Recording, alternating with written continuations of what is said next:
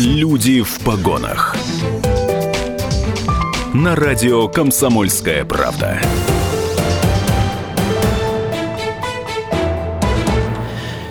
17 часов и 3 минуты точное время. Это радио «Комсомольская правда», 92,3 FM, наша частота в Екатеринбурге, 89,5 город Серов и 96,6 Нижний Тагил. Меня зовут Антон Байчук, это программа «Люди в погонах». Вместе со мной в эфире Наиль Фератович Нурмахаметов, старший помощник прокурора города Березовского. Здравствуйте, Наиль Фератович. Добрый день.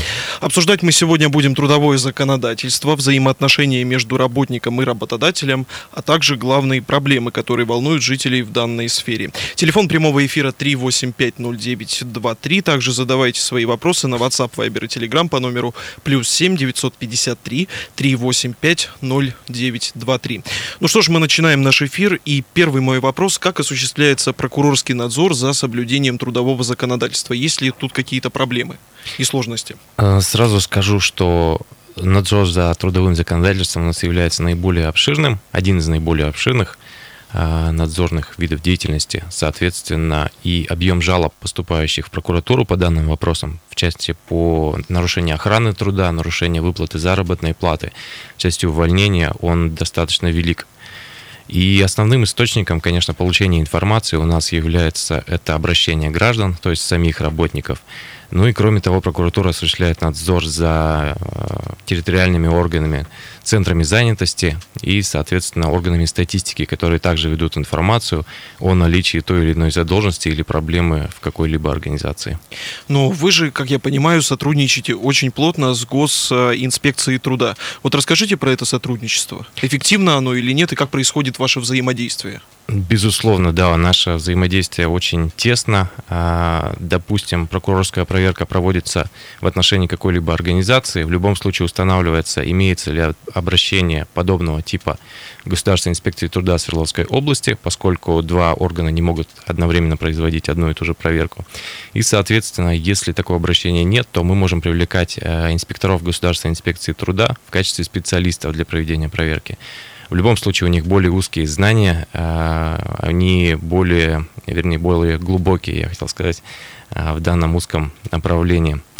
И, соответственно, если прокурором выявляются нарушения в части трудового законодательства, постановление о возбуждении об административным правонарушением, оно направляется в Государственную инспекцию труда Свердловской области, потому что это единственный орган, уполномоченный на рассмотрение постановлений по делам об административных правонарушениях в данной сфере. То есть я правильно понимаю, если, а, например, мои права как работника нарушаются, я могу написать в госинспекцию труда или мне лучше писать в прокуратуру жалобу? Куда мне вот стоит обращаться? А, смотрите, здесь э, дело в том, что у работника имеется право на выбор. То есть, соответственно, трудовое законодательство у нас предусматривает несколько способов защиты. Это судебная защита, защита, самозащита, то есть в сфере трудового законодательства, защита профсоюзами. Соответственно, самозащита, она включает в себя и возможность обращения в государственные органы. У нас основным государственным органом все-таки в сфере трудового законодательства является Государственная инспекция труда. Но органы прокуратуры в силу федерального закона о прокуратуре также надзирают за законодательством, за трудовым. Поэтому работник здесь э, вправе выбрать. Он может обратиться и в две организации, соответственно, одновременно и в прокуратуру, и в Государственную инспекцию труда. Но проверка будет проводиться одним органом. Угу. Смотрите, проводится проверка. Хорошо, еще возвращаясь к вопросу, да, куда подавать заявление. Ведь смотрите, если я подаю заявление в госинспекцию труда, да, это будет э, процесс это затянется или нет? Потому что я подаю заявление в госинспекцию труда, потом идет это все, я как понимаю, в прокуратуру, уже прокуратура проверяет, так ли это? Не Затянется совсем... ли этот процесс или как это происходит? Объясните нашим слушателям. А, не совсем так. А, обращения, которые поступают в прокуратуру, они рассматривают в течение 30 дней. Это максимальный срок срок для проведения проверки. Если же обращение поступило в Государственную инспекцию труда, оно не направляется в прокуратуру. Оно также рассматривается в течение 30 календарных дней в Государственной инспекции труда, и проверка будет проведена именно в этот период, без участия прокуратуры. Угу, угу. Так, а хорошо, а можете разделить вот ваши полномочия госинс... госинспекции труда и прокуратуры? За что конкретно отвечает прокуратура здесь, а за что отвечает госинспекция труда? Ну, как такового разделения здесь э, законодатель не предусмотрел. А, вопрос в том, что прокуратура надзирает за э, организациями, расположенными на своей территории, то есть у нас принцип территориальности все-таки соблюдается. Допустим, э, обращение по факту невыплаты заработной платы на территории Березовского городского округа будет проводить именно проверку прокуратура города Березовского. Угу. Вопрос Государственной инспекции Свердловской области, соответственно, размещается на территории всей Свердловской области. Поэтому, если здесь организация какая-то а, грубо говоря, распластанная по нашей области, скажем так. То есть она имеет множество филиалов, и работник не всегда имеет возможность узнать, в каком именно а, месте он числится, где находится бухгалтерия организации. Соответственно, проще, я думаю, обращаться в Государственную инспекцию труда Свердловской области. Угу. Я напомню нашим радиослушателям, что мы сейчас обсуждаем э, взаимоотношения между работником и работодателем, трудовое законодательство в дальнейшем мы затронем. Телефон прямого эфира, я напомню, для наших слушателей 3850923. Ваши смс-сообщения принимаются на WhatsApp, Viber и Telegram, плюс 7 953 3850923. Э, я напомню нашим также слушателям, что вместе со мной в эфире Наиль Фиратович Нурмахаметов, старший помощник прокурора города Березовского. Мы продолжаем наш эфир. Э, смотрите, Смотрите, может ли работник проконсультироваться в прокуратуре о своих правах? Безусловно, да. Консультации в территориальных органах прокуратуры, ну и в прокуратуре Свердловской области, они осуществляются ежедневно с 9 до 6 часов. Соответственно, прийти и проконсультироваться, я думаю, это один из очень действенных методов защиты своих трудовых прав. То есть, если работник не знает свои права, ну и защищать он их будет, соответственно, некачественно. Да, то есть э, нашим радиослушателям нужно помнить, что не нужно тратить денег на, адвокат, на адвокатов разных, да, чтобы пойти там или в адвокатские конторы проконсультироваться, юристов всяких, да. Лучше прийти в прокуратуру или позвонить в прокуратуру, уточнить время. Это, кстати, в любой прокуратуре можно проконсультироваться, да? Да, Я безусловно. Так... Причем в данном случае не будет распространяться принцип территориальности. Вы можете прийти в любую, в ближайшую. В любую прокура... прокуратуру вас там проконсультируют, и вам будет оказана какая-то помощь. Потому что, согласитесь, разные ведь ситуации бывают. Если с работником он чувствует, что что-то не так происходит, да, он не может подойти к своему работодателю, к своему начальнику непосредственно проконсультироваться, потому что, ну, мало ли какие могут быть ситуации. Он все-таки будет лучше обра- обратиться лучше либо к адвокату, но в данном случае лучше, конечно же, обращаться в прокуратуру, чтобы не тратить это деньги. То есть помните, что прокура- прокуратура вам может оказать а, здесь а, помощь. Следующий мой вопрос. Смотрите, с какими обращениями идут работники в прокуратуру больше всего? Ну, наиболее частый вопрос это не выплата заработной платы или нарушение сроков выплаты заработной платы. А, ну и второй вопрос это не оформление трудовых отношений. Он тоже довольно часто бывает а, на рассмотрении прокурорских органов.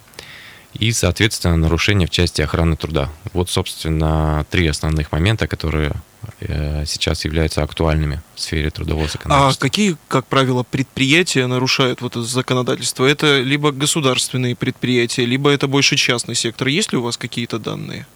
А, я могу из практики просто сказать, что государственные предприятия и государственным участием предприятий у них в основном идет централизованное а, нормирование рабочего времени, централизованная поставка средств индивидуальной защиты, поэтому э, здесь нарушения выявляются гораздо реже, тем более, что они все являются подконтрольными, в большей части бюджетными организациями, и они отчитываются за ту финансовую деятельность, которую они ведут. Соответственно, и невыплата заработной платы у них практически невозможно. Поэтому частный сектор здесь лидирует.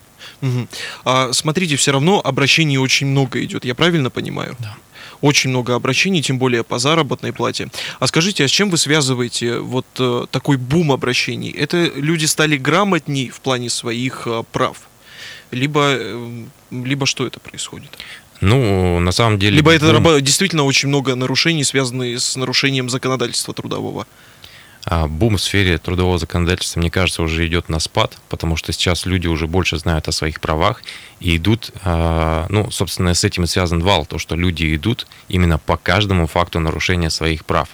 Люди не боятся говорить об этом, не боятся заявлять в органы прокуратуры и в государственные органы о нарушенных правах. Угу. Смотрите, по заработной плате еще вот я тоже хочу вернуться и поговорю о ней подробнее. А, по заработной плате. Если работник, вот э, Юрий Чайка, главный прокурор э, России, говорил о том, что около, по-моему, 60 миллиардов, если я не ошибаюсь, вот такой долг был это на начало 2018 года. И мы действительно видим, что эта проблема большая, да? Да, ведь 60, представляете? Соглашусь. Да, 60, 60 миллиардов рублей э, работодатели должны. А почему работодатели не платят э, зар- зарплату своим работникам? Как они объясняют это вот прокурору, как вам? А, Вы знаете, основная проблема в части э, невыплаты заработной платы все-таки на первом месте стоит а, финансовая, собственно, нестабильность частного бизнеса.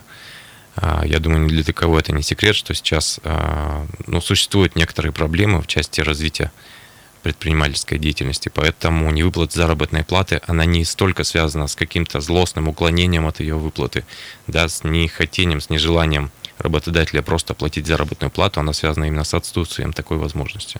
С отсутствием такой возможности, да, связано. А смотрите, еще такая ситуация.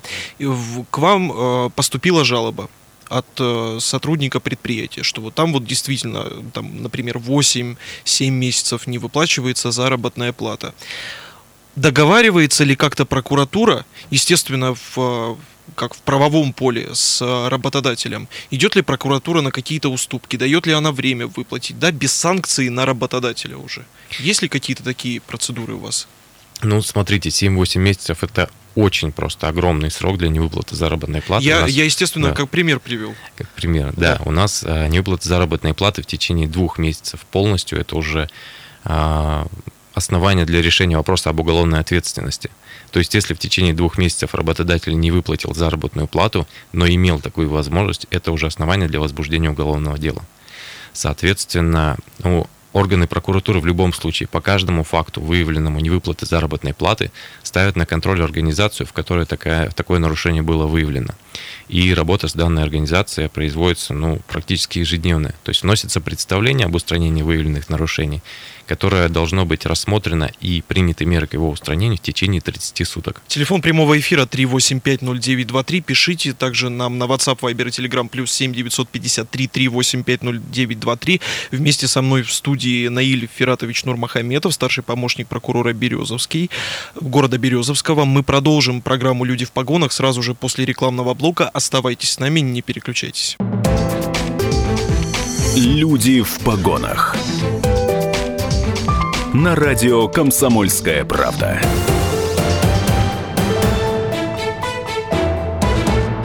Радио «Комсомольская правда», 92,3 FM, наша частота в Екатеринбурге. Также я приветствую наших радиослушателей в других городах вещания, в Серове и Нижнем Тагиле. Программа «Люди в погонах». Телефон прямого эфира 3850923. Также оставляйте свои сообщения на WhatsApp, Viber и Telegram по номеру плюс 7 953 3850923.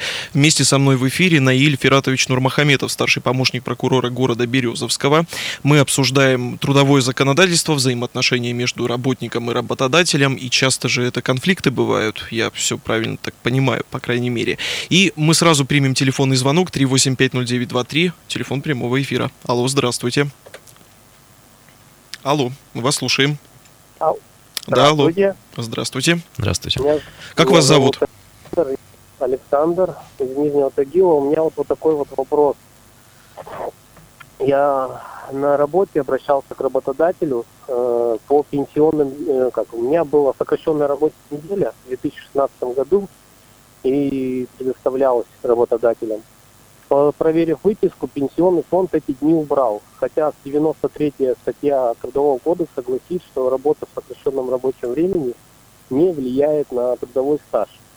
У меня, знаете, какой вопрос? Сейчас они как бы заходят с проверкой пенсионный фонд. Э, Одно из условий, они говорят, что должно было обязательно оформлено доп. соглашение с работником.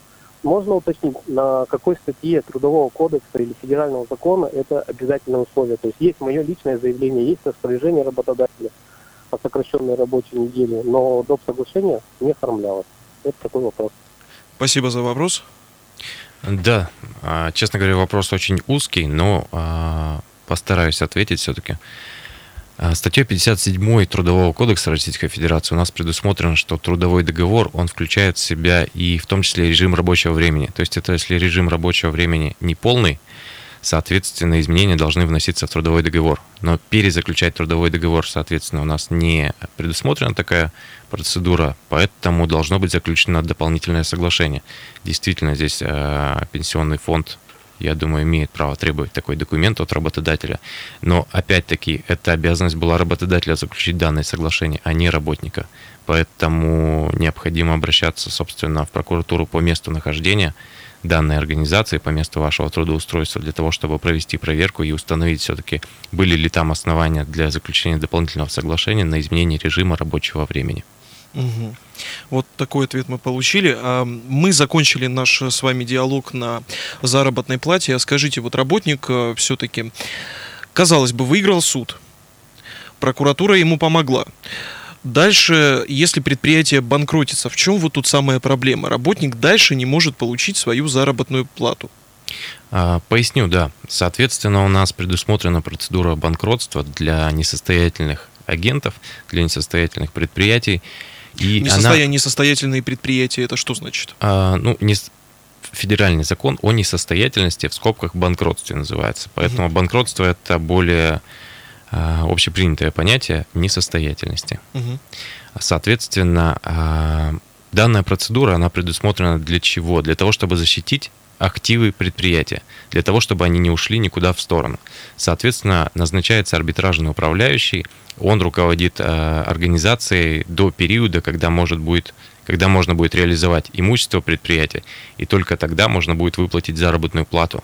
Проблема в том, что на арбитражных управляющих здесь возложена обязанность управления организацией, сбора всех активов организации, сбора всех долгов, подсчета реестра кредиторов, в том числе в данный реестр надо включить всех работников, посчитать им заработную плату, задолженность и только после этого можно приступать к реализации имущества, когда конкурсная процедура начнется. Соответственно, этот период, он очень длительный. И предприятия, которые являются банкротами, они зачастую не просто так становятся им банкротами. Соответственно, арбитражный суд принимает э, решение о признании их несостоятельными в том случае, если активов не хватает для того, чтобы погасить долги предприятия. Поэтому даже в случаях реализации, полной реализации всего имущественного комплекса данного предприятия, заработная плата не всегда подлежит удовлетворению в, первом, в первую очередь. То есть она не подлежит удовлетворению в первую очередь, не всегда данных средств достаточно для ее погашения. Угу. То есть э, я правильно понимаю, еще раз поясните нашим радиослушателям, то есть приходит на предприятие арбитражный управляющий, он начинает оценивать все имущество, предприятия, так ведь? Да. Он начинает оценивать это имущество и потом уже его выставляет на торги. Соответственно, да, после того, как оценено все имущество и после того, как оценены все долги предприятия. И... Эта процедура достаточно длительная и руководит ей арбитражный суд. То есть отчеты арбитражного управляющего направляются в суд. И в том числе эти деньги, которые поступают от реализации имущества, они уже идут на погашение заработной платы. Да, в том числе. А если вот этих вот э, средств все-таки не хватает, можно ли тут же поступить двумя путями? Собственно говоря, первый путь это не выплатить заработную плату работнику, а второй путь может быть и вып- выплатить ему, но, например, не 100 тысяч, как предприятие должно было, а, например, 70 тысяч тысяч. Такие уступки есть? Бывают такие случаи? Такие случаи бывают, да, действительно, когда имущества хватает на какой-то определенный, э, допустим, объем задолженности, погашается именно этот объем. И все до последней копейки арбитражный управляющий обязан распределить между должниками, между кредиторами, извиняюсь. Так, хорошо. А если, например, э, работник, работник э, значит, у него есть у него есть э, задолженность по заработной плате, да, ему должны там опять те же самые 100 тысяч рублей, но этот оценщик видит, что имущества никакого на заводе нету, и он ничего не получил. Что в этом случае делать работнику? Ну, в данном случае работник, получается, э, останется без своей заработной платы, как бы это плохо и грустно не звучало, но если у предприятия нет никакого имущества, соответственно, арбитражный управляющий прекращает конкурсное производство, основываясь на том, что к реализации ничего не подлежит. Так, а что нужно дальше работнику уже делать, чтобы все-таки выбить заработную плату? И может ли в данном случае прокуратура при проверке а, повесить это все не на предприятие, а именно на а, директора предприятия? Или тут есть пробел какой-то в законе? А, в законе действительно написано все достаточно, а, скажем так, а, обобщенно. Соответственно, если прокуратура в ходе проверки того же, допустим, э, банкротящегося предприятия приходит к выводу о том, что банкротство произошло умышленно по вине работодателя, по вине а, самих собственников предприятия, соответственно, с них будет взыскиваться и ущерб. Но, опять же, подтвержу, а, повторюсь, что здесь необходимо доказать умысел на то, что работодатель умышленно ухудшил свое финансовое положение. Ох, я думаю, это бюрократическая все-таки процедура и очень долгая. Ну, согласитесь, а быва, бывали, кстати, у вас такие случаи, что вот действительно это был умысел, и было доказано, что это умысел. Есть ли какие-то такие в практике ситуации? А, не назову, но честно скажу, что были, да, уголовные дела, возбужденные по факту несостоятельного банкротства угу. преднамеренного.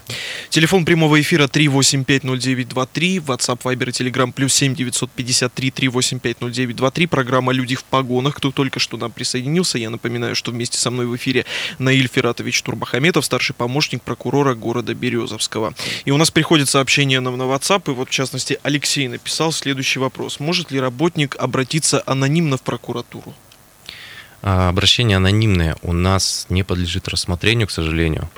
А, поэтому я думаю, что здесь работник обязан указать свои данные, обязан написать организацию, в которой он работает, потому что у нас есть 294 федеральный закон, который предусматривает защиту прав субъектов предпринимательской деятельности. И проверять организацию по анонимным а, заявлениям – это нарушение прав предпринимателей. Ну а если, например, предприниматель какой-нибудь влиятельный человек и может что-нибудь и может узнать об этом работнике и что-нибудь ему какую-нибудь гадость сделать? Ну, это уже околозаконные какие-то, да. А, ну, тем не менее, согласитесь, может же быть такое, может. Может быть такое, но тогда человек пишет, указывает свои данные, и он может в заявлении указать, что прошу данные мои не разглашать. Вот, так. вот такая ситуация возможна. А написать заявление абсолютно без выходных данных, такая ситуация уже будет оставлена без рассмотрения, такое угу. обращение. Следующий вопрос, который нам присылает э, слушатель Вадим. Правомерно ли, когда уральский коэффициент вшит в заработную плату? Кстати, интересный вопрос. А, давайте поясню. Ну, заработная плата у нас предусматривает не только окладную часть, да, то есть я, честно говоря, не совсем понял вопрос. А, если коэффициент вшит в окладную часть, то э, в данном случае он должен начисляться еще повторно. То есть, если работодатель его предусмотрел, ну хорошо, значит, он предусмотрел такой оклад. Но на этот оклад он должен начислить коэффициент, уральский коэффициент. В любом случае. Да. А есть заработная плата, это есть и оклад, и коэффициент сразу вместе. Угу. Так, следующий вопрос от Александра. К нам просто приходит очень много сообщений сейчас. А, может ли работодатель оштрафовать работника за провинность или лишить его премии? Вот такой вопрос. Кстати, интересные вопросы нам задают наши радиослушатели. Очень интересные, да, да. на самом деле. Но здесь надо смотреть договор материальной ответственности о вашей. Соответственно, а, сам штраф работодатель как таковой не может предъявить. Он может и предъявить к работнику претензии в случае, если им было нарушено какое-то имущество работодателя, допустим, а, за неисполнение каких-то трудовых обязанностей. А у нас предусмотрена только дисциплинарная ответственность, либо материальная ответственность, но она предусматривается договором материальной ответственности. Он заключается отдельно помимо трудового. То есть я правильно понимаю, если, а если есть еще внутренний распорядок предприятия, и знаете, в 2008, по-моему, году, я не буду сейчас говорить никакие, не пиарить другие радиостанции, на одной из радиостанций, значит, это в Москве, а, был вы, была вывешена вот такая памятка о том, что вот штраф за это столько-то рублей, штраф за это столько-то рублей, и там было около 40, и это в свое время наделало очень огромную, огромную, огромную шумиху, и скандал прямо вызвало в социальных сетях, в частности, еще когда был живой журнал. Вот скажите, это правомерно со стороны работодателя так поступать и обращаться к своим работникам или нет? И может ли в этом случае работник подать, опять же, заявление в прокуратуру? Ну, безусловно, удержание заработной платы, а, то есть штраф, который налагается работодателем, оно должно быть обоснованное, оно должно быть закреплено законом. Если работодатель просто сам выдумал штрафы и какие-то правила, которые нельзя нарушать на территории этого предприятия, соответственно, они будут незаконными. А в каких случаях работодатель может действительно лишить премии человека, лишить там части зарплат? Есть ли такие случаи, которые рассматриваются законодательством в правовом поле, или вообще никогда не может он лишить ничего а, работника? Смотрите, у нас заработная плата, опять повторюсь, э, состоит из окладной части и из премиальной части. Угу. То есть вот в части премиальной работодатель э, сам оценивает производительность своего работника и имеет право снизить эту премиальную часть. Но опять-таки, э, снижение премиальной части, оно должно быть основано на положении об оплате труда. или положений о премировании, которое принято работодателем и доведено до своего работника в письменном виде – вот те основания, которые предусмотрены этими положениями, они допустимы. Любые другие изменения и вычеты из заработной платы, они недопустимы. 17 часов 29 минут в Екатеринбурге. Радио «Комсомольская правда». Вместе со мной в эфире Наиль Фератович Нурмахаметов, старший помощник прокурора города Березовский. Программа «Люди в погонах». Телефон прямого эфира 3850923. WhatsApp, Viber и Telegram. Плюс 7 953 3850923. Продолжим наш эфир. Оставайтесь с нами, не переключайтесь. Люди в погонах. Программа «Люди в погонах» продолжается. 17.33 точное время. Вместе со мной в студии Наиль Фератович Нурмахаметов, старший помощник прокурора города Березовского. Говорим мы о невыплатах заработной платы, о взаимоотношениях между работником и работодателем. Пишите нам, звоните также на WhatsApp, Viber и Telegram, плюс 7 953 385 0923. И, э, значит, звоните так в прямой эфир 385-0923. Пишите нам, звоните. Еще раз повторюсь, нам всегда важно а, ваше мнение. И вот еще последний вопрос, который к нам пришел, хотя их тут достаточно много. Ограничены ли сроки подачи жалоб? Вот так. Э, сроки подачи жалоб в прокуратуру либо в трудовую инспекцию у нас не ограничены. Имеются ограничения в части обжалования действий работодателя по вашему увольнению. Они предусмотрены в течение одного месяца с даты увольнения. Точнее, не, не с даты увольнения, а когда человек узнал о его увольнении, если быть точным. Кстати, вот э, еще вопрос такой, работодатель. Приходит, приходит сотрудник устраиваться на работу. И ему говорят, слушай, ты там поработай, там, допустим, 15 или там 12 дней, я на тебя посмотрю, а потом я уже решу, заключать с тобой трудовой договор или нет. А потом, хоп, и его кинули, как говорят у нас в простонародье. Может ли он в этом случае работник подать в прокуратуру? Или это вообще очень сложная вещь доказываемая, потому что никаких документов не было, никаких оснований не было для того, чтобы платить человеку зарплату, и вообще, когда, может быть, как я полагаю, придет прокурор, посмотрит, так у вас даже бумаг никаких не подписано, а зачем вы вообще жалобу подавали? Или нужно было подписывать? Были ли такие ситуации, и как они разрешаются? Ситуация на самом деле классическая. А, давайте поясню. У нас трудовым кодексом предусмотрено, что работодатель и работник обязаны заключить трудовой договор.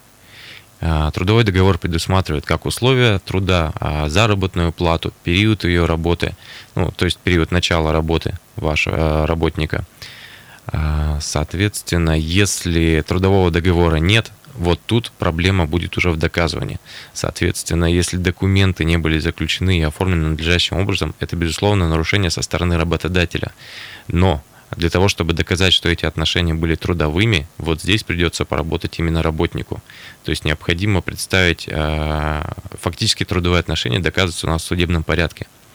Необходимо будет представить свидетельские показания, какие-либо в вторичные документы, допустим, документы на проезд, пропуск на территорию данной организации, а, соответственно, э, платежные документы по выплате каких-то, да, допустим, денежных сумм а, необходимо будет представлять суд. До, который, до которых, я так думаю, и не доходит да. уже время. Поэтому да. сразу хочу предупредить граждан о том, что если вы трудоустраиваетесь куда-то, если в течение трех рабочих дней вам не подписали трудовой договор, не выдали приказ о приеме на работу, соответственно, необходимо сделать вывод в отношении данного работодателя, что он недобросовестный. И в дальнейшем в вашей работе могут быть еще большие проблемы, связанные с невыплатой заработной платы и неоформлением ваших трудовых отношений.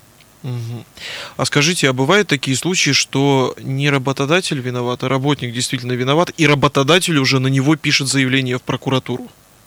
А, бывали, да, такие случаи. Это просто несоизмеримо, насколько это редкие случаи, но они случаются. Допустим, работник ну, были несколько случаев, когда работник восстанавливался на работе а, только по той причине, то есть у него действительно были прогулы, да, допустим, которые являются основанием для увольнения работника, но работодатель а, допустил нарушение в процедуре увольнения. И судом было признано, допустим, что процедура увольнения нарушена, работник подлежит восстановлению на рабочем месте. Работник опять выходит на рабочее место, опять допускает нарушение дисциплины, но уже, соответственно, он получил заработную плату и за время простоя, и за время судебного разбирательства, и э, дополнительно получил э, увольнительный. Угу. Поэтому законодательство построено таким образом, чтобы защитить работника, потому что у нас в любом случае в трудовых отношениях одна сторона – это квалифицированная сторона, это работодатель, у которого должен быть э, знания и в сфере трудового законодательства, и бухгалтерия, и отдел кадров, и работник, у которого это знаний не должно быть, этих знаний. И работодатель, э, законодатель предусмотрел процедуры больше по защите работников. Но работодатели все равно страдают или нет? В меньшей степени, по крайней мере, работники, или все наоборот?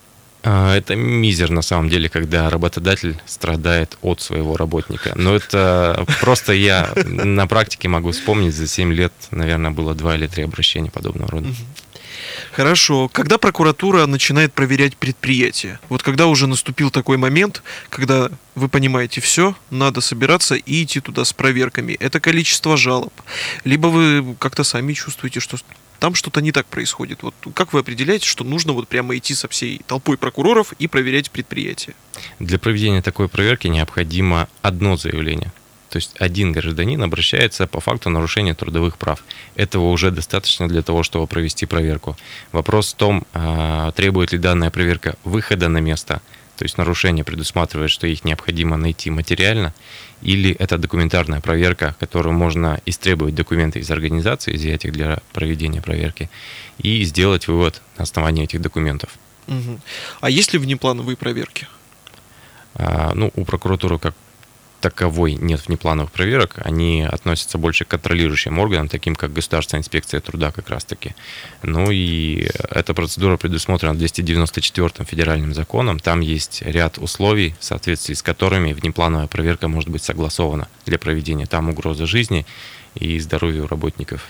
Телефон прямого эфира 3850923, WhatsApp, Viber, Telegram, плюс 7 953 3850923. Вместе со мной в эфире, я повторюсь, Наиль Фератович Нурмахамедов, старший помощник прокурора города Березовский. Говорим мы о взаимоотношениях работодателя и работника сегодня в эфире. Тема интересная, пишите нам, звоните. Обязательно нам, я еще раз повторюсь, нам важно а, ваше мнение.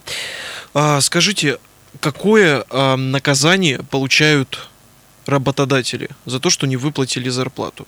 И больше каких все-таки наказаний это? Административных? Или это все-таки к уголовке больше переходит дело? Безусловно, административное наказание, оно более распространено. У нас есть э, Кодекс об административных правонарушениях, статья 5.27, э, Кодекс об административных правонарушениях, 5.27.1, и каждый имеет по несколько частей, поэтому спектр наказаний для работодателя на любой вкус, на любое нарушение, так скажем, э, предусмотрено отдельное наказание в виде штрафа, либо дисквалификации – том числе, если работодатель неоднократно допускает нарушение трудовых прав работников, он может быть дисквалифицирован. Дисквалифицирован это что значит? Это он полностью снят с своей должности? Да, у него отпадает право занимать соответствующую должность. Это вообще сложная процедура? Это очень сложная процедура, очень редкая, потому что есть ряд условий, которые нужно соблюсти, чтобы получить дисквалификацию. А, необходимо дважды в, в течение одного года а, совершить одно и то же правонарушение. То есть э, не заключение, заработной, не заключение трудового договора и не выплата заработной платы – это не одно правонарушение. И дисквалификация здесь не будет предусмотрена. Что а касается уголовной ответственности, то это очень редкий случай. Опять же, повторюсь, что здесь необходимо доказать, что работодатель денежные средства не выплатил умышленно. А если я частный предприниматель, и вот у меня есть бизнес, но я работников своих парю на конюшине, например, и меня лишили дисквалифицировать, э, про, про, прокуратура лишила меня дисквалифицировать, это вообще правомерно или нет? А, не прокуратура. Это не прокур... решается суд, вопрос судебным, суд, да, суд, да, судебными органами. Ну, надо в каждом случае смотреть отдельно. Но я думаю, что есть такие основания, да, действительно. Телефон прямого эфира 3850923. У нас есть телефонный звонок. Олег, здравствуйте. Да, добрый день, Олег. Вот хотелось бы задать вопрос. У нас много трудится везде гастробайтеров. Каждый год Свердловская область утверждает определенную квоту на ввоз так называемых иностранных специалистов.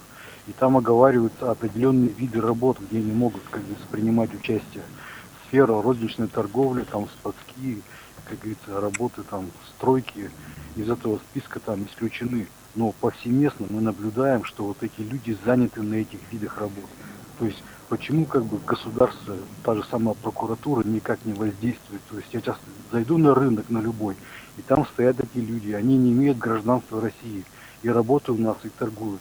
Когда это прекратится? Вот такой вопрос. Но у них же есть патенты рабочие, насколько я понимаю, да ведь? Да, безусловно, трудовая деятельность иностранных именно граждан осуществляется по патентам. И, честно говоря, а, ну, сложно судить по данному вопросу, являются они гражданами Российской Федерации или нет. У нас есть страны а, с упрощенным порядком устройства на работу. Угу. Поэтому сложный вопрос, честно скажу.